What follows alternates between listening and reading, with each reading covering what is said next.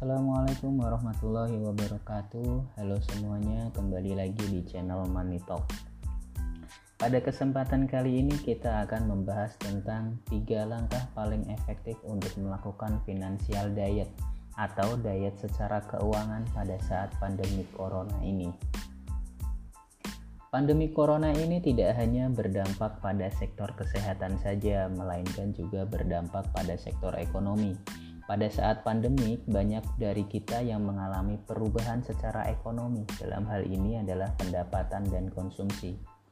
Banyak kita dengar di media massa, media digital, dan lain sebagainya. Akibat pandemi ini, banyak karyawan yang kemudian dipaksa untuk bekerja dari rumah atau work from home. Ada juga yang dirumahkan atau di PHK. Karena fenomena inilah ketidakpastian kondisi ekonomi terjadi. Maka dari itu, agar kondisi keuangan kita tetap stabil dan kita memiliki kesehatan finansial yang baik, maka kita perlu melakukan financial diet selama pandemik belum usai. Lalu, bagaimana cara kita melakukan financial diet atau diet secara keuangan? Berikut adalah tiga langkah untuk melakukan financial diet saat pandemi corona terjadi. Langkah yang pertama kali kita lakukan adalah dengan mengidentifikasi sumber pendapatan.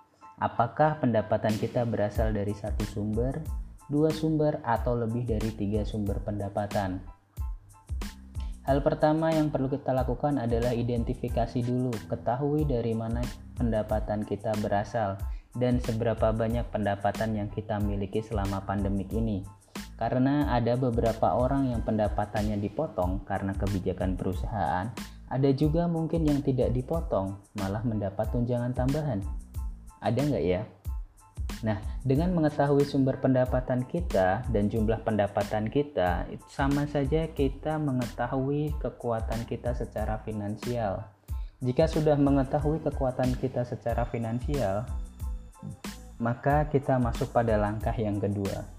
Langkah yang kedua dari financial diet adalah dengan merubah skala prioritas kita. Setelah kita tahu sumber kekuatan kita, atau setelah kita tahu sumber pendapatan kita dari mana, selanjutnya kita perlu merubah skala prioritas kita. Kenapa kita perlu merubah skala prioritas kita pada saat pandemi? Karena konsumsi kita tidak lagi sama antara sebelum pandemi dan ketika pandemi terjadi. Kenapa ini menjadi penting? Karena kalau kita salah dalam penentuan skala prioritas, bisa dipastikan keuangan kita akan kacau meskipun kita punya lebih dari satu sumber pendapatan. Nah, cara paling sederhana dan paling simpel untuk membentuk skala prioritas adalah kita harus mampu membedakan mana kebutuhan dan keinginan. Sesimpel itu. Susunlah kebutuhan-kebutuhan bulanan dari yang paling terpenting atau yang wajib dikeluarkan hingga yang tidak wajib atau sifatnya mungkin bisa ditunda dulu nunggu pandemi corona selesai dulu. Nah, kebutuhan yang wajib dikeluarkan itu contohnya seperti tagihan listrik, tagihan air, angsuran kredit jika ada, iuran bulanan dan lain sebagainya. Sementara kebutuhan yang bisa ditunda itu seperti hiburan, entertainment, traveling, belanja online, dan yang lain sebagainya. Apalagi sekarang hampir semua e-commerce mengadakan promo dan diskon gede-gedean. Sekali lagi jangan sampai tergoda. Ingat pada kekuatan finansial kita dan skala prioritas kita ada di mana. Nah, setelah kita merubah skala prioritas dan kita sudah menyusun dengan baik prioritas mana yang perlu kita dahulukan dan mana yang kita bisa tunda, selanjutnya kita akan masuk pada langkah yang ketiga yaitu relokasi budget atau relokasi anggaran. Pada kondisi pandemi seperti ini, kita akan mengalami perubahan struktur pengeluaran Artinya kita akan mengalami pembengkakan pada biaya tertentu, tetapi di sisi lain kita juga akan memiliki penurunan pada biaya tertentu. Misalnya seperti ini. Jika sebelumnya kita memiliki budget untuk internet sebesar 150.000 per bulan, karena sekarang kita sedang work from home, maka kita mungkin butuh lebih banyak lagi budget internet. Anggaplah naik 50.000 menjadi 200.000 per bulan untuk internet. Maka kita perlu menambahkan anggaran untuk internet sebesar 50.000.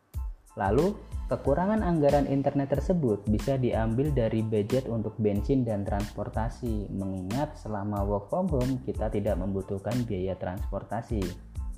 Contoh yang lain misalnya, selama WFH, tagihan listrik mengalami lonjakan karena elektronik-elektronik yang biasanya nggak nyala seharian itu jadi nyala seharian seperti AC, TV, dan yang lain sebagainya maka kita perlu relokasi anggaran untuk tagihan listrik lebih besar. Kita bisa ambil kekurangan itu dari budget kita makan harian atau diambil dari budget entertainment kita. Mengingat selama PSBB, warung-warung entertainment juga banyak yang tutup seperti bioskop, kafe-kafe, mall, dan yang lain sebagainya. Secara otomatis kita tidak lagi membutuhkan biaya entertainment. Nah, maka biaya entertainment bisa kita geser untuk menutupi kekurangan pada tagihan listrik. Dari dua contoh di atas kita bisa lihat bahwa ada pergeseran kebutuhan, biaya, dan skala prioritas pada saat pandemi.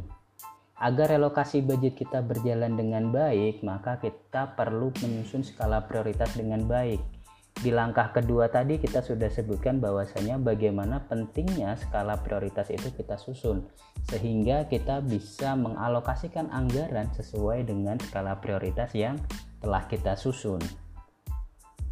Nah, itulah tiga langkah sederhana untuk melakukan financial diet atau diet secara keuangan saat pandemi corona.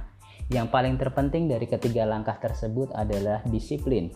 Kita harus disiplin dalam mengatur kondisi keuangan kita karena sekarang semua orang sedang susah. Wira swasta susah, karyawan susah, pekerja harian lebih susah. Makanya karena semua orang sedang susah, maka jangan sampai kita menambah beban kesusahan orang lain dengan minjem duit ke sana kemari karena kita tidak disiplin dalam mengatur keuangan kita sendiri.